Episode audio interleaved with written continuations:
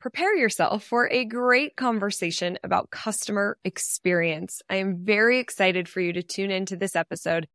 And there was so much that me and my guest Jonathan did not get to that we're going to do a part two on this as well and talk about some of the technology and data that you can use around a customer experience. But this conversation is loaded with examples of what companies are doing today to go above and beyond, to be memorable, to be a company that you're talking about on a show like mine, to give an example of great customer service.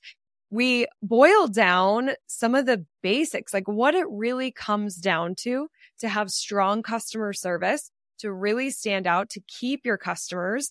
And there's very simple in a way. It is very simple things, three specific things that we talk about in one of these questions that I asked Jonathan on things that you could be doing today that don't cost you any money, nothing. And I think that this episode can really help you take a deep look at your store, at your processes, at your team, and really see how you're showing up for the customer. And there might be opportunities for you to fine tune, to zoom in, to zoom out, to connect deeper. And I think you're going to get a lot out of this episode. I know I did. Something I love, I asked Jonathan in this episode towards the end about omni-channel, the customer experience online and offline. And I feel like his answer was really refreshing because so many people are so focused on selling online and have your e-commerce store. And there's just so much that goes into that. And I'm not necessarily saying that you should or shouldn't have one. I just really like how Jonathan answered that question about online experiences and his take on it. So I know you're going to love this episode. Before we dive in, here's a little bit more about my guest. Jonathan Schulman is the president of C Experientia. He's a customer experience devotee and former chairman of the International Home Furnishings Rep Association with a provocative and unique perspective on what it takes to succeed in retail. You're really going to see that during this episode. Jonathan says that the retail customer journey is similar across a variety of sectors and connecting the CX dots from your perspective as a consumer to the one you have as an operator will put you on the track to providing a best in class customer experience. You can learn more about Jonathan on LinkedIn. He's Jonathan Schulman, C S C H U L A M A N, and we'll link to all this in the show notes. And you could check out his site. It's C, the letter C, experientia.com. Let's dive in for this great co- conversation about customer experience. Welcome to Rooted in Retail, the show that's dedicated to helping independent retailers thrive in today's ever evolving retail landscape. I'm your host, Crystal Vilkaitis, and I'm thrilled to have you join me weekly as we explore topics that are vital to the success of your store. From marketing to mindset, money to merchandising, sales to leadership, we'll cover it all. Each episode features interviews with industry experts and accomplished retailers who share their real life insights and actionable advice. Get ready for a great conversation on how to build your dream business with Rooted in Retail. Jonathan, welcome to Rooted in Retail. I'm thrilled you're here. I'm thrilled to be here. All right. We're going to have what I think is a very important conversation about customer experience. And I have to say, we have our resilience round at the end of the show. And a lot of my past guests, when I ask the question, what's the future of independent retail? They say experience. A lot of people say experience. So this is a much needed conversation. I'm thrilled you're here. Now, before we get into it, you're pretty rooted in retail yourself. Will you give us a couple of minutes of behind the scenes, how you got into retail and a little bit more about your journey? Um, I'm in the furniture business. I'm kind of a furniture brat. I grew up in the business. Uh, my dad was a manufacturer and I kind of went working in his factories in, in Los Angeles when they actually used to still manufacture stuff there and wound up just getting into it. I went to college at San Diego State and being from Los Angeles, my dad had some uh, customers that he sold his furniture in San Diego, got me a job and one thing led to another and you can't tend bar forever. Um, although I think you can, but um, I wanted to, to do a little bit more. And so I started working in sales and my manager probably gave me a little bit of a curse and said, you know what, you can sell. And that sort of started it. When somebody believes in you, you move forward and then, yeah, you just start figuring it out. You find a better way. You realize where the pitfalls are. Retail done very poorly and you start thinking, okay, I can do this better. And uh, you figure it out. So I worked at a company called Shelves and Cabinets, which is now defunct in San Diego. Like a lot of independent guys, they owned San Diego for a long time and uh, they went away. My first selling job though was selling pens on the phone, which taught me a lot. My girlfriend in college at the time, she would leave at 6.30 in the morning to go sell pens until two o'clock and she was making all this money. So if you're a real estate agent back in the nineties or an insurance agent and somebody calls and says, Hey, I got pens with your name on them and I want to sell them to you. That was me. But it taught you a lot about people and what motivates them and, and how they do want to help you. And the things that you say and the way that you are make all the difference in the world. If you can convey a little bit of fun, a little bit of showtime, a little bit of enthusiasm and passion, it's a, that goes a long way. And so when you bring things like that into the retail aspect of it, it really does make all the difference in the world. It's not that hard, right? And and you learn that as you go. So I worked at shelves and cabinets. I honestly left because they were starting to do some things that I wasn't agreeing with on an integrity basis as far as like high low pricing and things like that. They would mark things up to mark them down and you have customers that are coming in you know, because we did a really good job to come back and see what it is that we had when they start advertising, hey, it's 50% off accessories. And now all of a sudden, this lamp that they're looking at, now they want to come in and buy for half off and it's actually 15% more. That was brutal.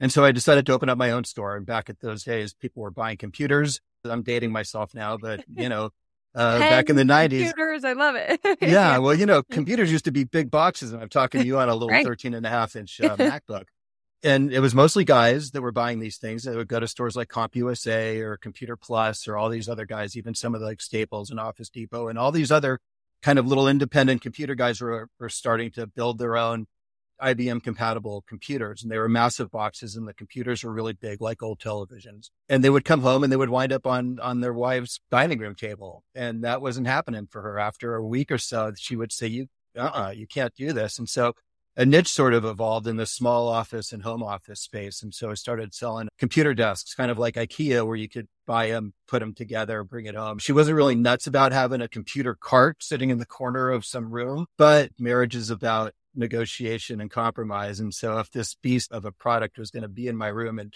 promises of making life better and more convenient and all the cool things I can do with it and the cool games I can play with on it, I'm sorry, but I'm going, this is a hill I'm going to die on. And so they figure that out.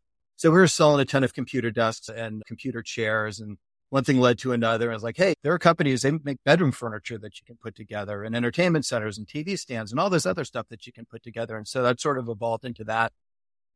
Did a really good job with it, started leading teams, opened up second store, really understanding that it was this is a people business and and it's a fashion business. You need to sort of have a perspective on the kind of the gestalt of what motivates furniture, anything to get purchased for the home, right? Be it a gift, be it a puppy, be it plant. This is for the home, and the psychosis of that is real, and that mm-hmm. most people want to be looked at as having some sort of perspective on good taste, right? So, like if I if you get a new pair of earrings say, and you don't get the response from whomever, right? Oh my God, I love it. Is different than, oh, those are nice. And mm-hmm. so of understanding that you need the decibels to go high, that if the furniture delivery is going to leave the home and there's going to be a knock at the door with the neighbors, the girlfriends, the sisters, the mom, whatever, with a glass of wine, they're there to judge. They want to make sure that home is perfectly done after the truck leaves, because if there's still work to be done, then you fail. So I got my guys to really start understanding that this is not just a transaction. This is a life changing event for a lot of people. And so right. let's treat it like that. We did really well. There's a little furniture company called Ashley Furniture. They started making a big noise around there. They're all over the, well, they're all over the world now. Um, and so my partners and I opened up the first Orange County stores and that changed everything. Right. So I went from a very independent mom and poppy type of store where honestly, I think I maybe took six days off between like when I was 24 and 26. Like I would take Thanksgiving, Christmas, and maybe a birthday here or there or something like that. It was just, it was a lifestyle. It's a mm. constant. And furniture never stops. Retail never stops. Right. right? So um, it's like the mail. It just keeps on coming. It keeps on coming. And, and you've got to, if you don't deal with it as it comes, you lose your footing and you lose your priority. And so you got to keep that momentum going. Working smart and working with a mission and a understanding that there's a goal is key because it's easy to forget about. Um, that turned into Ashley. So going from 10 salespeople to like 45 and 160 employees and, you know, wow. seven trucks on the road, receiving five trucks every day. And it just changes all of your perspectives on everything. And what it really taught me is that the people who have independent retail stores that are in it every single day, dealing with everything, customers, suppliers, accountants, lawyers, the city, all that stuff have a much more unique grasp on what they know they need to do to have a successful business over where I wound up finding myself, which is we've got a bottom line to protect. And so the policies that we put in place are in advance of that, mm-hmm. not so much let's do the right thing for the customers because it's real easy to look at a spreadsheet and go, these darn customers are taking advantage of us. And so as a guy who was doing the front of the house stuff, I did all the merchandising, all the marketing, all the sales. It was sort of like a three legged stool of, okay, for the front of the house, this is the most important part for me. But my other partner who did the logistics and the deliveries and dealing with delivery drivers and truck drivers coming in and all that other stuff, he had a perspective. And then our other partner who was more accounting minded, he had a perspective. And so how do you argue your point when you've got partners in the business that are going in different directions and their days are so different? We're all working really hard, but how do you get your point where you know, because you're customer facing all the time, with the good, the bad, and the ugly, what needs to happen, right? And what are the things and non tangibles that you really need to pay attention to to grow your business that you can't explain away with accountancy, right? right. And that's why I think the independent thing has got such an advantage over, uh, you know, over over the big guys. I agree. Well, um, and I can see where you've gotten right into the customer experience world through everything, through the evolution really of your career within furniture. You're forced into it. Well, not really. There's plenty of stores that they just have, you know, they open up the door and this is what they do for a living. And maybe they wound up inheriting it from somebody or all due respect to the dude that runs the UPS store down the hill for me. I don't know how passionate he is about shipping and boxes and it's a job and that's his business and that's great. But if you've got a scuba store or if you've got a nursery or if you've got pet shop and if you're not passionate, everybody that owns a dive shop is a diver, right? Yeah. And so sometimes those dive guys look at their business as, oh, this is what I do. I'm a diver. Or are you a business owner that has dive stuff in it? Right. And trying to merge those two things together is always an interesting one. It's good. And I know that we'll talk about some of that in this episode. I love that you brought up dive shops because I'm actually speaking to dive shops in two weeks. And oh, really? Uh, Nice. For a new industry for us. So that'll be fun. But yeah, will you give me a couple of examples of recent, like I love hearing about businesses that are doing cool things and love hearing about those examples. So do you have a, a couple that you've seen have really great customer experiences? I mean, yeah, big and small. Went out for my birthday a bunch of years ago to a decent restaurant, decent steak place somewhere on the line of like Ruth Chris or Morton's or something like that. But they're local here to, um, actually, no, they've grown a bit, but whatever. I won't say the name of the restaurant, but three days after I got a call from the waiter and he goes, Hey, wow. just want to let you know, it was great having you in our, in, in my area. It was great working with you guys. And it's not like we over tipped the guy. It was standard 20% and it was a pretty decent bill, but it definitely didn't set ourselves apart, you know, and he said, Hey, if you ever have an opportunity where you're going to celebrate a special occasion, if you're going to have a business dinner that you need this level of dining, please keep my number. Let me know if there's anything I can do to make sure you get the time slot you need or what have you. Give me a call. I'm your guy. Cool. This is my guy. And so yeah. we don't go to um, Morton's. We don't go to Ruth Chris. We don't go to Fleming's. We go to this place and we call, we call him and he gets us our table and he knows what we like to drink and he'll drop a free appetizer and a free dessert. And when we go with friends, oh, they're blown away. It's like my own little supper club. I mean, I've, I've, obviously we've all go out, go out to dinner all the time, right? Has any waiter ever called you like that? This dude makes a fortune because you know everybody in his, in this area he's done the same thing with, and this guy's tips are double or triple because right. of the service, because of the experience they get, right? Things like that just happen all the time. Well, I went and took my kids to Disneyland, right? That's an obvious one. We yep. live in Southern California. And so we had the pass and we used to go all the time. And they just opened up the car, cars ride out there. And that was a big thing for us. So the line was just ridiculous, right? It was all the way around the block and they've got these fast passes there. they stop the regular line and the fast pass people come through. And at the time, I think my daughters were like eight and 10, right? And one of them had to go to the bathroom. I was like, can you hold it? Sure, I can hold it. But then 20 minutes later, like, dude, got to go to the bathroom. This is brutal. And they're still just letting all these fast pass people go. And the rest of us that have been waiting like morons are stuck. So I kind of like, all right, I could, if it were me, fine, but I go into dad mode and I'm like, go, go over to the girls that are working the station that are letting these people go. I'm like, my kid needs to pee. We've been sitting here. I know you're d- doing your job, but how much longer do you think this is going to be? And they look at my daughter and go, Oh, are, are you, I'll tell you what, there's a bathroom over there. Why don't your mom take you and then come back? And then when you guys come back, we'll let you guys on. So not only did that happen, but they also gave us fast passes for the rest of the day. Oh, so, wow. Right, right. So we could go on every other ride that we wanted to, and we didn't have to wait in any line. And and now you can check in and kind of like pre-reserve your spot. But these were the golden tickets, right?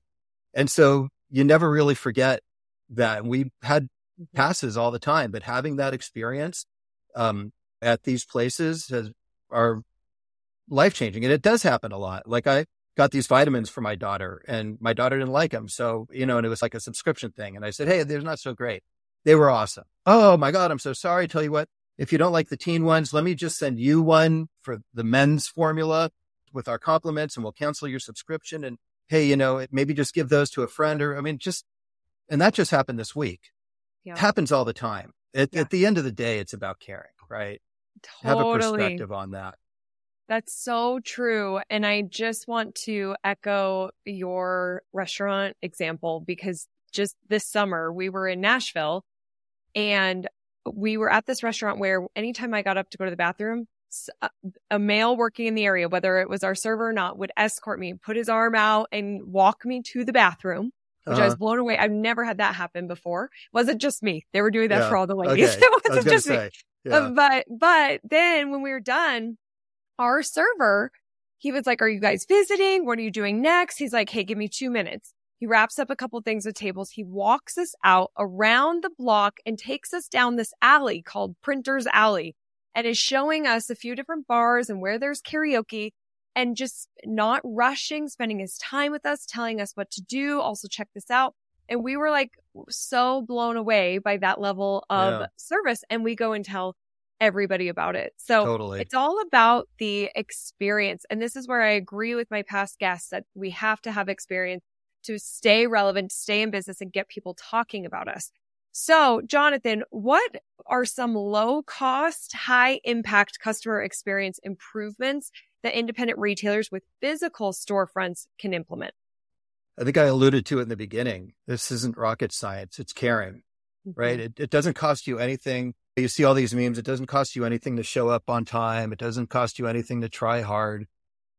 Marketing and being a guy that spent ungodly amounts of money on marketing to get customers in, only to stay up all night wondering how many I'm churning. I live in the neighborhood that my stores were in. And my greatest fear was being, you know, in line at the supermarket with my stuff and somebody saying bad things about the experience they had at my store. We were selling a lot of furniture.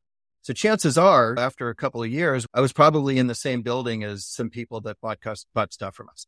For sure. You know, and God, you work so hard, right? It, it's it's such a big part of your life. You make so many sacrifices for your business. You pour everything into it, and to see something not turn out the way you had hoped through no fault of your own, or even if, I mean, obviously everything that happens in your building sadly is your fault. You know, if the anchor falls off the Navy ship, it's the admiral that gets fired also. And he had nothing to do with it, but still it's your responsibility.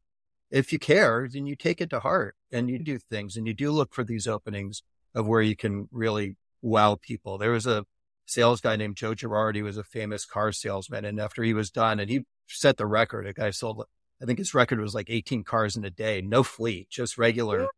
I know, just grabbing ups and, and, and turning customers. And at the end, he would famously say, I hope something goes wrong with this car because up until now, this was just a transaction. But if something goes wrong and you need me, you will be blown away at how well you're treated.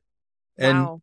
is it a little arrogant to say that? Maybe, but if you can go into these things with the sort of subtle approach that we're not going to sabotage you, but we are going to make sure that if you do have a problem, we are going to do everything in our power to close the loop Mhm. with you so that not only are you satisfied, but you've then become just a freak about what it is that we do. Right. And how well you were treated. And I, w- I went to a restaurant once, me and a buddy in Vegas at Vegas Furniture Market where we met. And, you know, we're looking through the wine. He's kind of a wine guy. I'm kind of a wine guy. We've been friends for a long time. And the waiter says, Hey, you guys seem like you're into this. Yeah. Like the whole reason we're here is this wine list. He goes, You want to see the wine cellar? Like, Are you kidding? Absolutely. Heck yeah. So your waiter grabs us from the table. Sommelier ushers us down to this little little cave that they've got, and there's all these wines, and we're looking at this thing, and my friend and I are almost in tears, right? looking at these wine bottles that you've only read about or heard about, you've never really seen. But the two hundred and fifty dollar bottle of wine, I think, turned into six hundred. Um, exactly. right? And I tell that story all the time too. That experience of getting picked up Mhm. from the table, being ushered to the to the restroom, or being shown something that you might not have seen, having a bartender show you, oh wow, we've got this really interesting bottle of, uh, and you know, I I noticed that you're drinking this. Have you ever tried that? Having an interaction, sprinkling a little bit of pixie dust on on the on on the interaction, so that it's not a transaction so that Mhm. it's not just driving through Starbucks or McDonald's. Right? You're going to get a quarter pounder with cheese and what it's going to taste like, even though I haven't had one in decades. I'm pretty sure that if I do go and get another one, it's going to taste pretty much the same. Good on them for low variation, but I know. I, I, I, I- I want a little, I want a little this. If I'm going to put my shoes on and turn the key on my car and spend $6.50 gas, which is what it is right now here, I want to, I want something for that. And I want to feel good about that. Um, So I'll give you another one. When my daughter, my second daughter was born, we already had a car seat, needed another car seat, went to the baby store. They had this wall of car seats, right? And this is where retail is so much better than being online is that a guy comes up and goes, uh, in a very low performance way, can I help you? I'm like, yeah. What's the difference between the $29 car seat and the 399 car seat? And it was probably one of the greatest closes I've ever heard. He goes, well, it really depends on how much you want your kid to survive a car crash. Right. I'm like, well, okay. Amazon wouldn't have said that. Never. Never. So had I just been in it for the transaction, I would have looked. I don't want to get the cheapest car seat, but I don't know if I really need the most expensive one because I don't know the difference. I needed somebody to tell me this one is way safer. Yep. And even like going to get milk at a grocery store, like why would you not, why would you not get the more, more expensive milk? Well, I can just get this milk. It's three ninety nine a gallon. This one's fourteen ninety nine a gallon or whatever it is.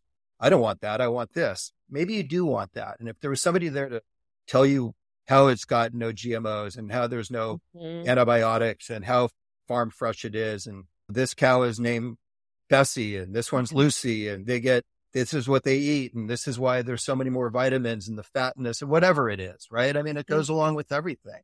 You never hear of somebody back to restaurants arguing about the chicken. They always talk up the surf and turf, the truffle encrusted whatever, Mm. because that are the buzzwords. But The wagyu flown in from Japan. Totally. Yeah. This has been massaged with sake, right? Hundred year old sake that the samurais distilled Yeah. back in the old days, right? Everything's got a story to it and that adds value. Well, and so these are really great tips that they are, they're free to implement these things. I Mhm. mean, to recap, because you said so much here, one is caring and ultimately like your customer is going to feel that they can tell when you really do care. They do. There's also this element when you're talking about the car salesman and his confidence with, I hope that it does break down so you can see the level of service when you come back. It's confident in your process. It's confident in how you take care of your customers. It's confident in your team and just the way that you do business. And so it's so important for our retailers to have a very clear process and system and how we handle things that do break or returns or complaints and, and the whole team being on board with that kind of system and, and confidence. And also the storytelling and the benefits, right? I tell this story. I don't think I've ever told it on Rooted in Retail, but I've said it a lot over my retail years. I have a friend, her name is Julie, and she works in retail stores in the San Diego area. And I mean, she'll sell like multi thousand dollars uh, on one table. But when you walk in, Julie's like, Oh my gosh, isn't this table stunning? it, can I, do you have a couple minutes so I can tell you about the artist? This was handmade in Bali, this artist, and she will just go into this whole where you are, you are one with this table. Yeah. You are like, I cannot leave without owning this table. I need to tell this story in my home when people come in and sit at this table. It's all about the story and benefits. I'm a rep now. I'm a manufacturer's rep. I go to stores and train on product. And my parents gave me a whole box of pictures not long ago, just the, my old baby pictures and growing up pictures. And like they're trying oh, to like offload some things. And it was fun. We're going through there. And I saw a picture of me. My grandparents used to live in New York. Thanksgiving, I must have been seven or eight, right? Sitting at their table, Thanksgiving. I remember the table. Uh, you could see like the old bar cart behind him with the big bucket glasses they had and the decanter of booze and like the, the, the Thanksgiving dinner. And I can, you know, you start I'm 53 and I could start to smell what Thanksgiving mm. smelled like in my grandmother's house and the plates that she had and the napkins that she had. And it was all so real. And somebody sold my grandmother this table. Somebody sold her, you know, the placemats. And back then, flatware and China and all it was, it was a big deal, right? It was a yeah. big decision. It said a lot about who you were and you know, your taste and how you regarded hospitality, which is a mm-hmm. generation thing from many years ago and back from the old country. And, but somebody had that effect, right? And so when you yeah. fast forward that to now, are we selling heirloom furniture as much? No, but still these memories are, are going to happen around watching the Super Bowl on the sofa that you get or, you know, graduation mm-hmm. dinners and Christmas dinners or what have you on the dining room table that you're getting or mm-hmm. all of this stuff it mm-hmm. sort of intertwines in this kind of feeling of it's a little hokey sentimental, but it is also real, right? And it's if you, real. Yeah. and it's true of anything. I dive also, um, you know, and some of our best memories, vacations with the family are diving. And so had mm-hmm. we not gotten certified, had we not gone through this, I remember my dive instructor, right? She was a little bit nuts, but she was a blast and she really delivered a great experience mm-hmm. getting certified for diving to open up the door for these great family memories that we have. Right. And so if you're just thinking, okay, we're going to put you through the PADI course and we're going to get you certified, you're missing out. Not only are you missing out on the ROI of having them buy all their dive stuff from you and being their dive person and maybe booking their dive trips through you, but also just as a human being, right? Adding value as a person, right? Allowing yourself to be grateful for the opportunity that somebody actually came in your door and for a reason, right? Yeah. Which opens up a whole other ball of wax on why, why do they do that and why you over the next guy.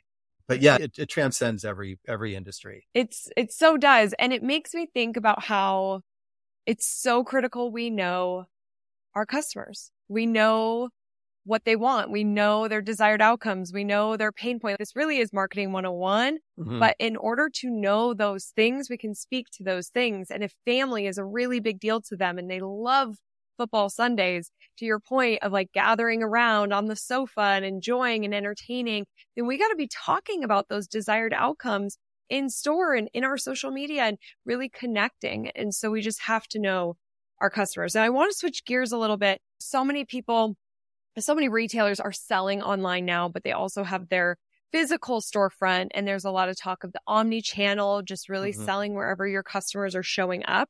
So how can physical storefronts bridge the gap between online and offline customer experiences?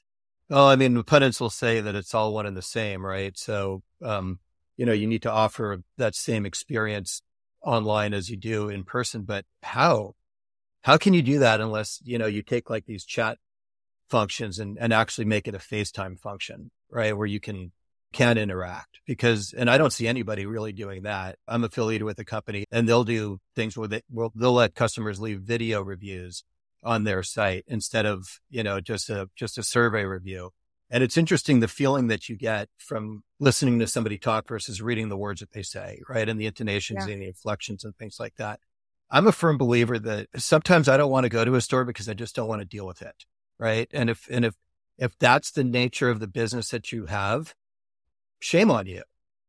You should inspire people to want to come and experience your store for a variety of reasons.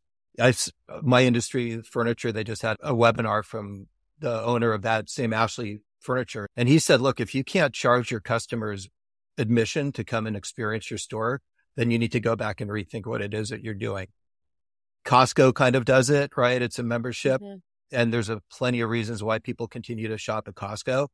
But, and that's a little tongue in cheeky too, and maybe even a little flippant that, you know, obviously it's a furniture store. You're not going to charge admission to it, but, but, but take the overall kind of feeling of that and go, why would people want to come and visit you and experience you? And why would the kids be excited to come to your mm-hmm. store versus we got to go furniture shopping?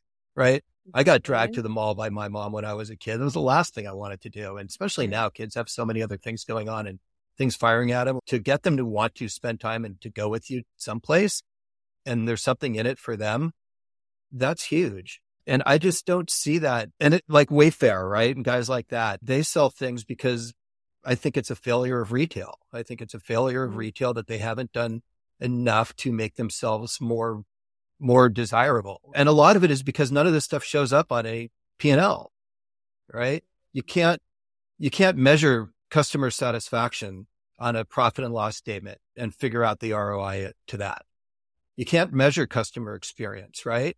You can feel it, right? If you're engaged at all and you have a heartbeat and, and eyes that work, you can sense it just so much as giving kids like a candy or, or popsicle or something during the summer or something like that. Or they've got games for the kids to play, something that says, Oh yeah, this is cool. We want to come and do this. But the, but the CFO is going to say, why are we spending so much money on popsicles? Right. Why, why, why do we need popsicles in the store? Right. Or why do we need these games in the store? Why are we spending so much money on this or that? Because these are the things that differentiate you. These are the things that make the kids want to come and stick around when a kid wants to stay and the mom's saying or the dad's saying, Hey, it's time to go, eh, you got something there.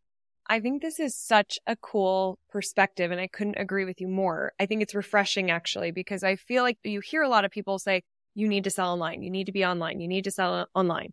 And before COVID, my whole thing was, well, are you doing enough in your store today because when you go and sell online, that's like you're opening a whole nother location. There's a lot of work into that. There's an investment in that. You still have to market it to drive traffic. Like just because you have an e-com site now doesn't mean that you have all these sales. Like no. you still have to market it. Uh-huh. And so it goes back to that. And even with COVID, I think a lot of people stores were closed. We had to get creative, but we're going back into stores. Shopping is back. Everything feels back to normal. Are you doing enough in your physical store to keep, to retain and have people talk about it and talk about the experience and stay longer and want to go in with the kids. It totally makes me think of there's a retail store here, more of a big box, but Scheels that I went to one of those for the first time recently and there's a Ferris wheel inside and there's an arcade and we're like going through all these pockets of fun throughout the store. Yeah. And I'm like, oh my gosh, how long have we been here? Like it's been over an hour. Oh, wow. Um, so I just, I think that's a really f- refreshing approach and thought process for anybody who has a physical storefront. I would really encourage listeners to think about what you could do with locally, like with your store, with your customer service, because you miss out on so much online. Here's especially- really what it comes, yeah. And what it comes down to is culture which is a tough word, right? It's tough to drive in a culture. It's tough to change a culture. You got to lead by example and you've got to lead from the front, right? You've got to model it like being a parent, right? Right. But you need to be able to understand that at the end of the day, there is an ROI for this stuff, right? And we are looking at the fact that if I run out of money, there's no rent to be paid, right? You, you've got to be smart about it also. But understanding that it's got to be part of the culture and what it is that we do here is critical. I completely agree.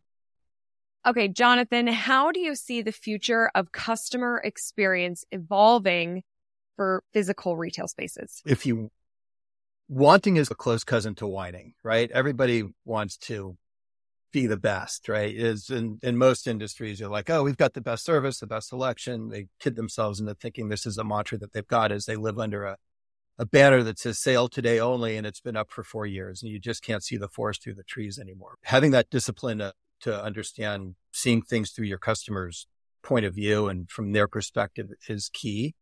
You know, I think if you care about it, you will do a good job. And I think going back to my independent retail days and fighting the big guys, right? Kind of the David and Goliath story.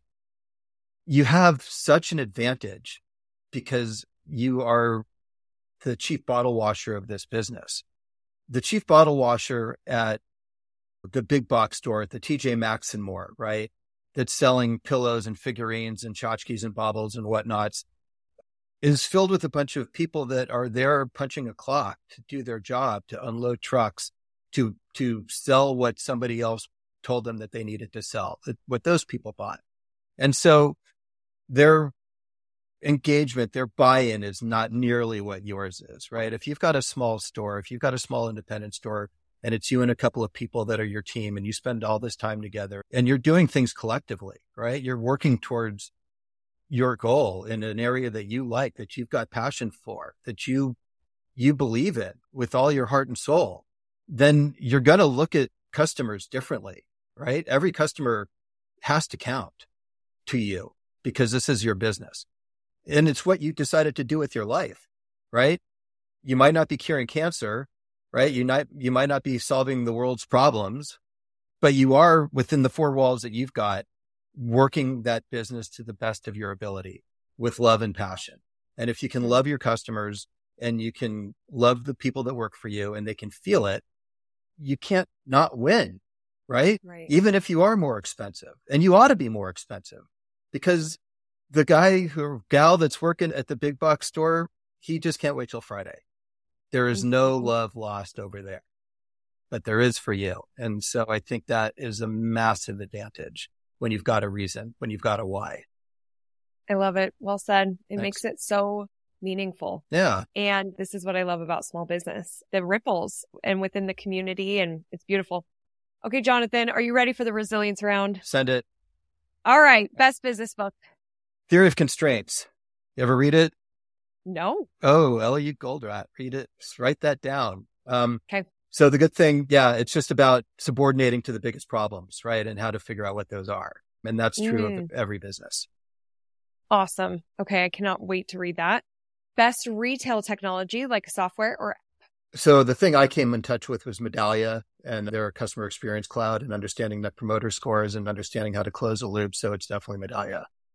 Mm, okay, awesome. And we will link to that as well, wh- Okay. which is your company. And I'll have you uh, uh, do a little plug for that here soon too. Okay. How do you keep up with the ever changing retail landscape? It's funny. I don't think it really changes all that much at its core. We're Mhm. people selling people. Mm, And so keeping your eye on the ball is the best way to do it. You get caught up on the latest fads. A man who chases many chickens catches none. And so stay focused. so good. To help retailers be stronger, more rooted in success, what's a customer experience foundational best practice? Understand what it is that they're coming to you for. You're right. Give them the experience that they know that they want. Give them one that they can brag about. You'll be great. If you had to start your business all over again, what's the one thing you would do differently? I would make sure that customer experience, not the widgets, are the most important thing. There's many sofas, there's many dining tables that will work for you, but there aren't that many salespeople that will. And so people are looking for somebody that they trust, not so much the thing that you have. Mhm. What is the future of independent retail look like? Like I said, I think it's great. The, the advantage is massive, but don't forget that because the grass is always greener sometimes. You have the advantage. So use that. Love it. Jonathan, where can people learn more about you and what you do? LinkedIn, Jonathan Schulman, S C H U L M A N. I'm there a lot. My company is CeXperentia. We're the retail partner for uh, Medallia for the under enterprise. We do fitness, we do furniture, we're doing a whole bunch of stuff. And a lot of it is about the training. I'm a passionate guy about customer experience, as you can tell. I think it's a big difference maker. And if you can't measure it and it's in your mission statement, then it's just a bunch of hot air. So take the things that are important to you and understand how well you're doing with those things. We can help you. Beautiful. And we'll link to all of this as well. Jonathan, thank you so much Yeah. for sharing Thanks your for insight, knowledge, your time. Yeah, Yeah. this was so good. Cool. Awesome. fun. All right, everybody, remember that I am rooting for your success. Have a great week ahead. Bye. If you are enjoying Rooted in Retail, then you are going to love a new podcast called Main Street Matters by Heart on Main Street.